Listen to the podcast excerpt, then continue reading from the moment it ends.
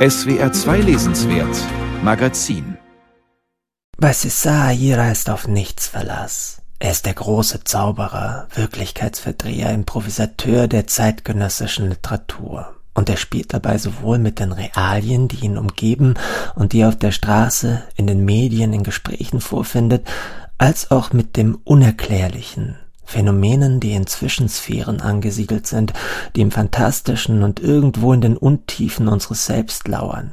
Er hat sich einmal als scheuen Autor charakterisiert, der gerne herumfantasiert und Theorien erfindet, die er dann seinen Heldinnen und Helden in den Mund legt, um für sein wildes Spintisieren nicht belangt werden zu können. Meist schreibt Aira diese gelehrten Spinnereien und vertreten Geschichten im Café auf. Die Ablenkungen, die manche als störend empfinden würden, sind ihm ganz im Gegenteil kreative Impulse. Was um ihn herum geschieht, greift er auf, auch wenn es auf den ersten Blick nicht zu dem passt, was er bislang geschrieben hat. Alles Unvorhergesehene fügt sich wunderbar in seine meandernden Texte ein oder formt sie allererst. Einmal geschrieben, korrigiert Aira seine kurzen Erzählungen nicht mehr. So entstehen meist drei bis vier Bücher im Jahr, in seiner Heimat Argentinien hat er längst den Rang eines Jorge Luis Borges. Manche denken bei seinen Texten an Franz Kafka oder an Julio Cortázar. Aber eigentlich hinken solche Vergleiche. Die Bücher ihrer sind im besten Sinne eigen. Schon macht das Adjektiv Airaesk die Runde. Airaesk trifft auch auf César Airas neuesten, von Christian Hansen ins Deutsche übertragenen Kurzroman zu, dessen harmloser Beginn uns erst einmal ein wenig einlullen möchte. Mit seiner Mutter besucht der vom Leben gebeutelte Erzähler einen Freund zum Abendessen.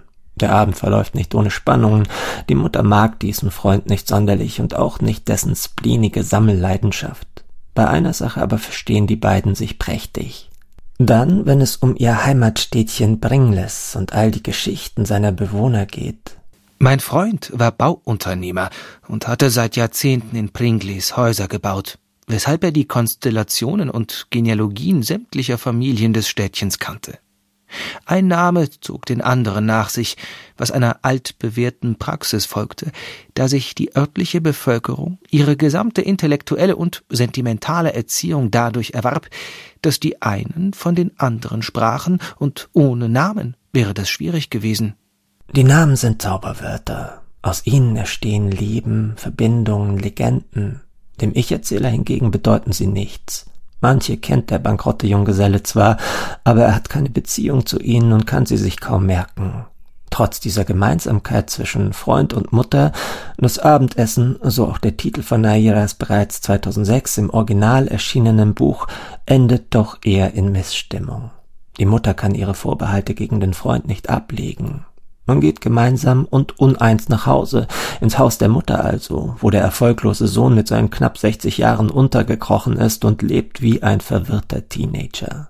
Schlaflos seppt er in dieser Nacht durchs Fernsehprogramm und bleibt bei einem Lokalsender hängen.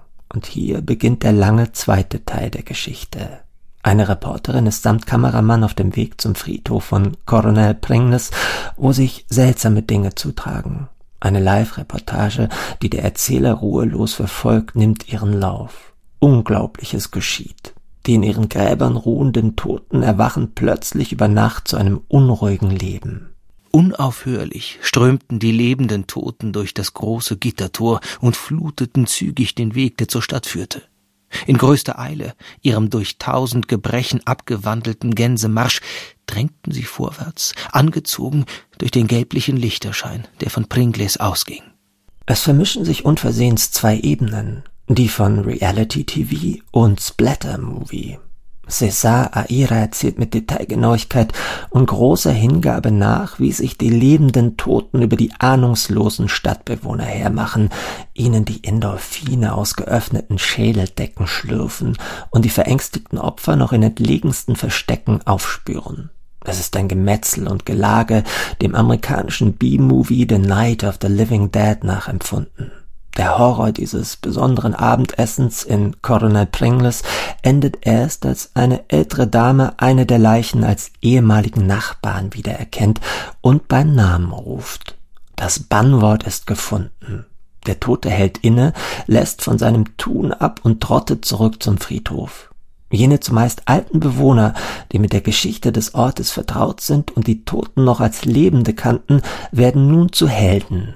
Wo Waffen nicht geholfen haben, helfen nun Namen, den Ansturm der Zombies abzuwehren. Manch einen könnte die Unfehlbarkeit der Methode erstaunt haben. Er hätte dann nicht bedacht, dass die Nachnamen die Sprache der Kleinstadt waren, deren Bewohner sie sprachen, seit sie sprechen lernten. Es war, als hätten sie sich das ganze Leben auf diesen Moment vorbereitet. Auch hier also folgt César Aira seinem eigenen Prinzip. In seinen Büchern, mehr als hundert schmale Bände hat der 1949 geborene Argentinier veröffentlicht, muss man mit allem rechnen. Der Autor lässt sich von Einfall zu Einfall leiten, von Trivialem zu Philosophischem, von einem Genre zum anderen. Nichts ist vorhersehbar und nichts wird wirklich aufgelöst. Die Teile der Erzählung folgen ihrer eigenen Logik, verbergen aber auch auf geheimnisvolle Weise die Übergänge und Verknüpfungen. Hat der nächtliche Leichenschmaus wirklich stattgefunden, oder war der Erzähler im Halbschlaf in einen Film geraten, den er mit der Realität verwechselt? Wie verbinden sich die verschiedenen Teile des Buches? Dass Namen und Herkunft in diesem Tag und Albtraum eine wichtige Rolle spielen, ist evident. Sie sind ein Schlüssel sowohl für das alltägliche Leben wie für das gruselige nächtliche Treiben. Sie halten die Lebenden wie die Toten auf Abstand und sorgen zugleich für eine friedliche Koexistenz. Wer die Namen kennt, ist Teil einer Gemeinschaft. Sie garantieren ihr Funktionieren. Der Erzähler hingegen ist herausgefallen aus allen Zusammenhängen. Er lebt bei seiner giftigen Mutter wie ein zu früh gestorbener, gebeugt, einsam und ohne Zukunft, ein Zombie. Wie leicht für so einen die Welt aus den Fugen geraten und ins Gespenstische kippen kann, wie leicht die Grenze zwischen Fiktion und Realität brüchig wird, das zeigt Aira in diesem im doppelten Sinne fantastischen Roman.